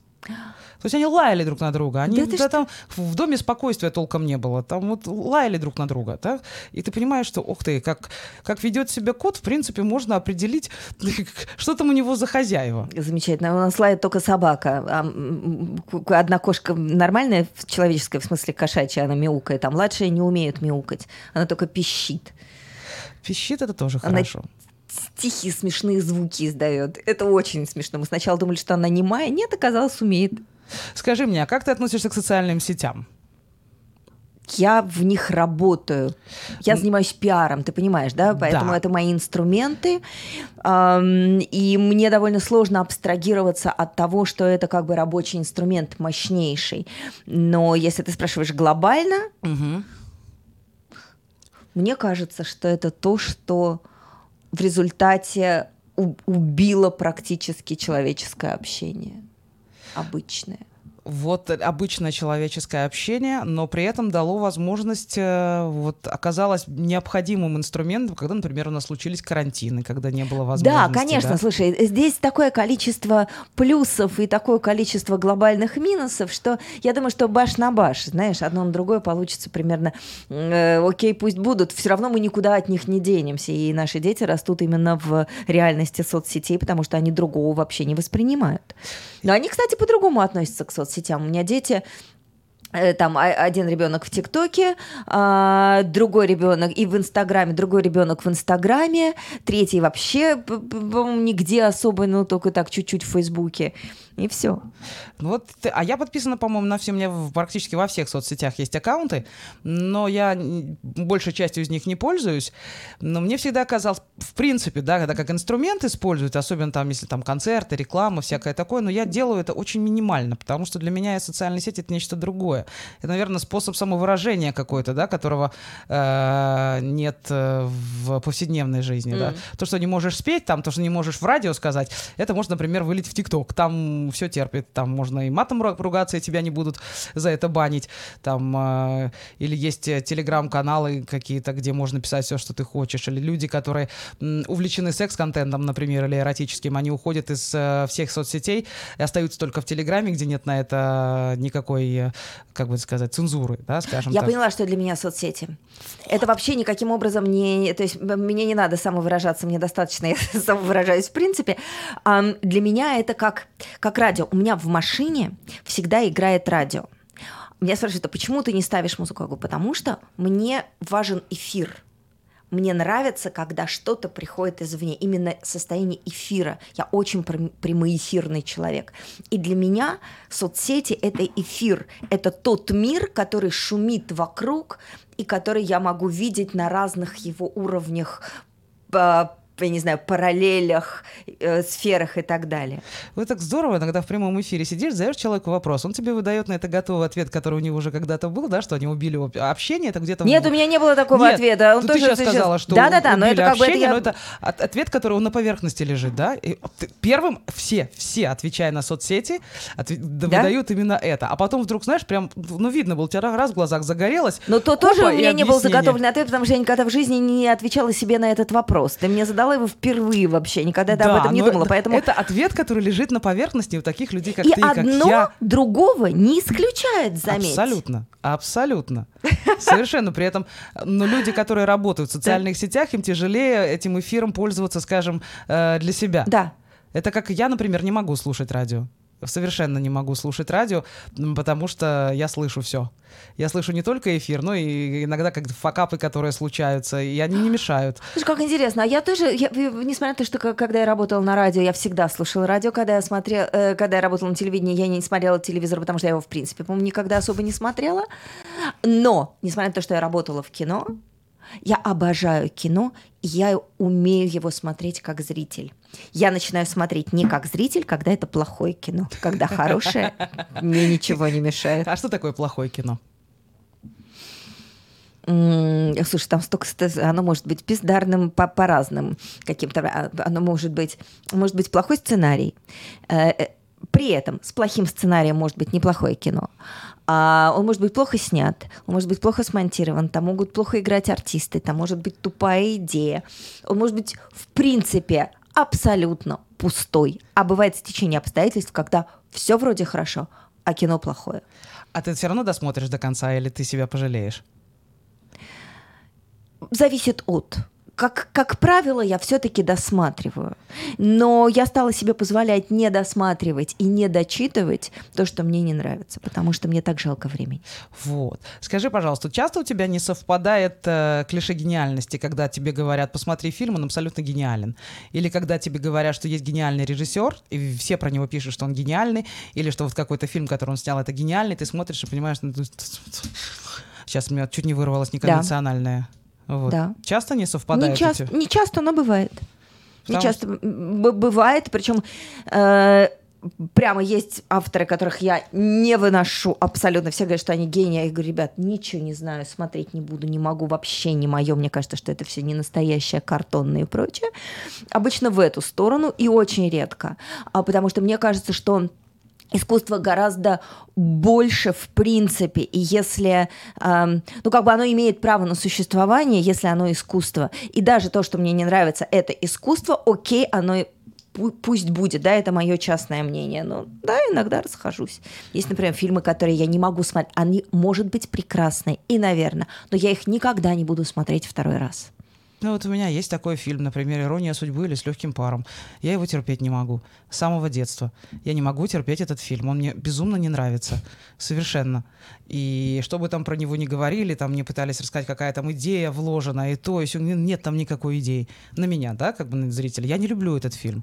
То есть, как бы чувак-алкоголик вломился, да, бухой мужик вломился в квартиру к женщине, да, как-то, и ведет он себя отвратительно. И э, женщина тоже такая себе Ну, так себе. молодец. да. Не, Барбара Брыльска прекрасна, но все, что в эт- этот фильм для меня спасало, это вокал Аллы Борисовны Пугачевой и песни, да, как бы и музыка. Это то, что для меня этот фильм спасло. А, в общем, вот ненавижу, терпеть не могу. И каждый раз, когда э, Новый год, это же всегда было э, в, в той жизни, это всегда ирония судьбы или с легким паром по телевизору. И мама моя нарезает оливье под это дело, и я не знаю, куда себя засунуть, потому что, ну, ну, ну, ну, ну, come on, да. Слушай, я поняла, что я много лет не смотрела этот фильм, потому что э, накануне Нового года, когда мы э, готовим и как раз режем оливье, мы с моей дочкой много лет встречаем love, э, включаем Love Actually, и нам очень хорошо. Реальная любовь один ну, мне кажется, лучший фильм примерно про любовь, надежду, Новый год и Рождество, и лучшие истории подарка себе нет. А фильм, который я не могу смотреть, и вообще это фильм «Меланхолия» Ларса фон Триера, который безумной красоты, абсолютно жесточайше, бесчеловечный и античеловечный фильм. Я просто не могу. Мне реально становится плохо до обморока. А я недавно его пересмотрела. И совершенно другое впечатление, ты знаешь. Ты понимаешь? Вот, Вот, сейчас, может быть, кстати, будет и другое. А, скажем, мнение осталось. То есть мне этот фильм нравится, но я себе всегда говорила, что я пересматривать его больше никогда не буду. Но тут, э, опять же, мужу захотелось, он поклонник Ларса фон Триера и вообще таких Дарио Арджента, вот это вот все, вот это вот все, что очень непонятно, и нужно продираться сквозь смысл и вникать. Но всегда прекрасная музыка зато. Она как-то скрашивает и сглаживает все это. И вот он хотел, говорит, я хочу посмотреть с тобой, чтобы вместе с тобой обсудить потом этот фильм. И я сказал, ну ладно, фиг с тобой, золотая рыбка, давай посмотрим. Каково же было мое удивление, что, в принципе, да, база, та, которая у меня от этого фильма осталась, впечатление, она осталась, а некоторые моменты, совершенно открылись по-другому, уже с опытом, очевидно, жизненным, с переживаниями какими-то, которые уже прошли. Реально по-другому как-то взглянула на это. Не Хотя уговаривай. Бесчело... Не, не уговариваю. Я к тому, что но бесчеловечным он все равно...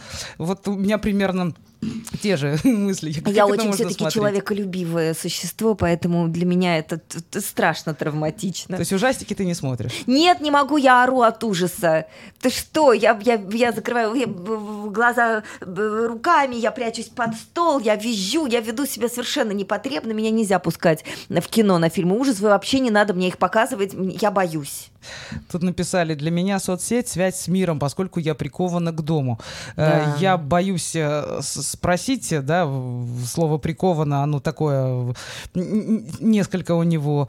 В любом случае, связь с миром, она необходима. И мы говорили о том, что тут есть плюсы и есть минусы, да, для тех, у кого нет возможности конечно. с этим миром коммуницировать, э, выходя из дома, это, конечно же, выход. Это Или... то, что, то, о чем я говорю, это эфир, это открытый мир, поэтому да. это действительно важно. Так, тут еще что там написали. А, Евген написал, что, Лер, скажу честно, в один из дней в конце декабря после выхода из газа впервые увидел тебя в ТикТоке и подписался. Ой, мне очень приятно. Ой, Особенно после выхода из газа да. это звучит. Берегите себя, пожалуйста, и не ходите туда больше. В Африке акулы, в Африке гориллы, в Африке большие злые крокодилы. Вот. Хотя хотелось бы уже всем сказать, не ходите туда больше, но, к сожалению, мы этого себе э, позволить не можем. Приходится ходить. Тут мы людей наталкиваем на мысли, они уже между собой общаются. Да? Там, да Ой, как хорошо. хорошо. О чем скажешь? О чем там диалог? О разных, о разных а вещах. куда поехать в Израиле? Слушай, не все люди должна... готовы, чтобы коты да? ходили как собаки и были социальные. На меня жаловались хозяева больших собак, которые не имеют контроля над своими большими собаками. Вот, собаки, кошки пошли. Прекрасно. Смотри, сколько люди. положительных эмоций мы всколыхнули. Вот, у меня все коты ходят за мной без поводка, написала Аня. Какая прелесть. Ну вот, тут умудряются и о политике поговорить, и обо всем. Ну, так, у нас осталось еще 8 минут. А у меня еще были вопросы, Давай. но у меня с памятью, как, как девичья память в последнее время. А, вот, вот, что я хотела сказать. Мы уже говорили о том, что ты специалист по разному всякому питанию, вот, но стресс бывает же не только у взрослых. Если взрослые отдают себе отчет в том, что они делают, ну, максимум там пожрал, ладно, потом кто-то в спортзал сходит, кто-то на диетку подсядет, кто-то там, не знаю, дефицит калорий себе устроит. С детьми все обстоит сложнее. Дети не всегда свой стресс понимают, дети не всегда свой стресс осознают, и в состоянии стрессовой ситуации у детей чаще, чем э, жор, все-таки случается полный отказ от всего, включая даже то, что он любит. Да вот, тут такой вопрос, как вот вкусно и полезно накормить ребенка, который не хочет есть. То есть он думает, что он не хочет, скажем так. Это вот, напоследок хочется чего-то серьезного и важного. Мы нахихикали с тобой от души. Вот хочется э, причинить добро людям, у которых такие вот проблемы. Смотри, это всегда зависит от того, о каком возрасте ребенка мы говорим. Есть дети, которые, в принципе, picky eaters, да, которые вот они вот это я ем, это я поковырял, это я не буду. Есть дети маленькие, которые от стресса э, у которых может сбиться. Есть подростки, которые могут уйти в серьезные расстройства пищевого поведения. И тут э, главное вовремя это засечь и вовремя обратиться к специалистам.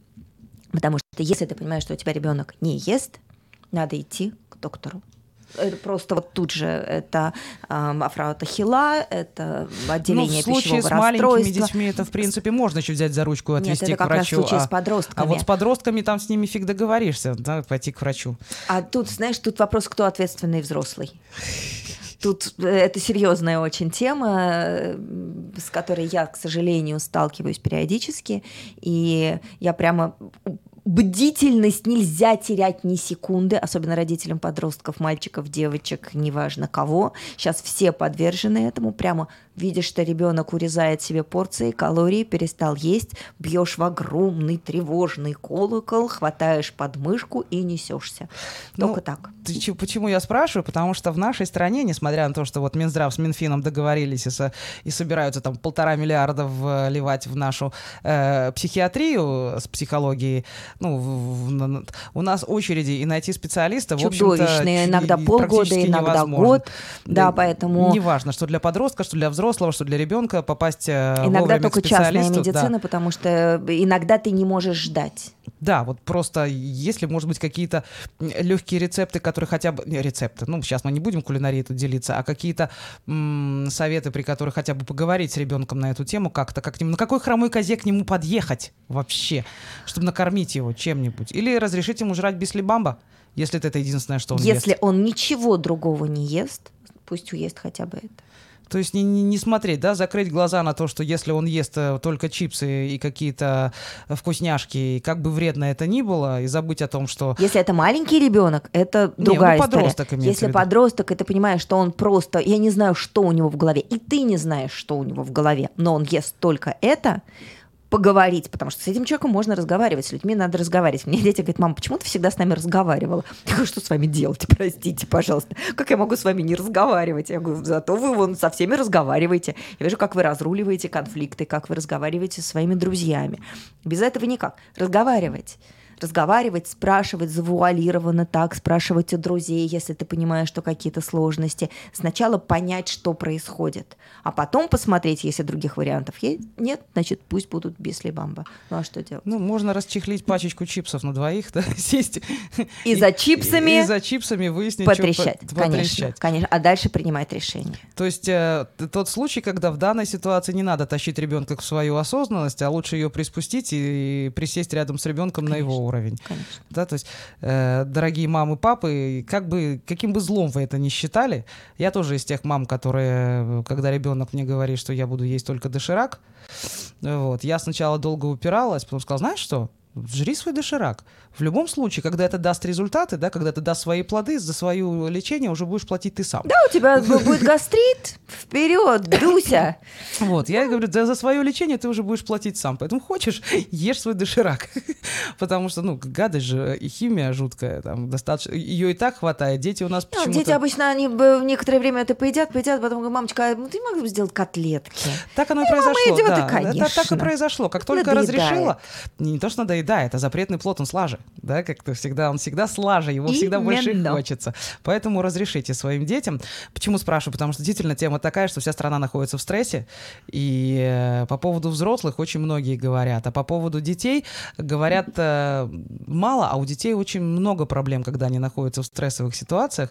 И у родителей, к сожалению, нет возможности этого заметить даже, поскольку они со своим-то стрессом пытаются Да, справиться. но тут, к сожалению, знаешь, кто такие взрослые? Взрослые это мы. Да, Да. ладно, да и- вот да. Есть- Поэтому Я всегда считала и продолжаю считать, что где-то есть еще настоящие взрослые. они где-то есть, но мы, хорошо, давай так, мы промежуточные взрослые. Или мы притворяемся, но у нас такая функция. Поэтому никто, кроме нас, к сожалению, не может э, следить за нашими детьми. И да, действительно, с пищевыми расстройствами, что едят наши дети, это мы заглядываем в их тарелки. И вот это кормить птенчиков – это наша функция. Лик, спасибо тебе большое, что ты пришла. Да, Вот. Спасибо, у нас что два позвала. часа пролетели незаметно, у нас осталось буквально две минуты. Я боюсь, что какой бы вопрос я ни задала, мы не успеем на него ответить, что бы там ни происходило. Э, Хотя, э, что у нас тут в комментариях? Так, вот, благодарочка за эфир и за гостью. Как же здорово, что и Клера вернулись. Здорово. Еще спасибо за такие передачи. Жаль, время летит очень быстро. Вот. Так, э, не знаю, как насчет акул, горилл и крокодилов, но бабуины точно в газе есть. Это отвечают люди. Ой, тяжелый. Эм, Я, знаешь, если осталась одна минута, буквально я... эм, Мы сейчас делаем Ой, в компании... в- в- в- Про кино спросили Да. тебя. Мне тоже интересно твое мнение. Давай, Сейчас рассказывай в, про в компанию. компании, в успеем. которой я работаю, это Bad Productions, мы сделали проект. Ну, как бы он, э, просто мы как, как, как продакшн его делаем. Это виртуальный мем- мемориал памяти погибших 7 октября. Ух ты. А, да, и он есть на всех платформах. Он, у него есть сайт, у него есть YouTube-канал, у него есть Инстаграм, и есть Фейсбук и даже ТикТок, э, где известные-известные люди, русскоговорящие, рассказывают очень короткими... Да, э, я видела, да. видела э, такими роликами про тех, кто погиб, потому что нам в какой-то момент показалось, что эти люди, которые погибли 7 октября, не должны быть просто строчкой и номером в списке. Согласна, А- а абсолютно. мы хотим узнать, кто были эти люди. Я вот мы рассказываем эти истории людей, поэтому мне кажется ужасно важно о нем рассказывать об этом проекте сейчас и на весь мир. Поэтому если кто-то э, хочет, пожалуйста, посмотрите, называется october7.net. Это важный проект, действительно, я видела несколько роликов, и тут это очень круто. У нас осталось буквально 40 секунд, поэтому такой тебе вопрос. Давай. Эм, интересно ваше мнение о фильме фон Триера «Антихрист». Я страшнее кино не видел. Знаете, потому что оно такое страшное, я его не смотрела. Вау! И Серьезно? не буду смотреть. Так же, как и нимфоманку. Сори, есть что-то, что моя нежная, подвижная психика выдержать не может. Поэтому э, эта тема пока для меня закрыта. Может быть, когда-нибудь. Я не знаю, но сейчас точно нет.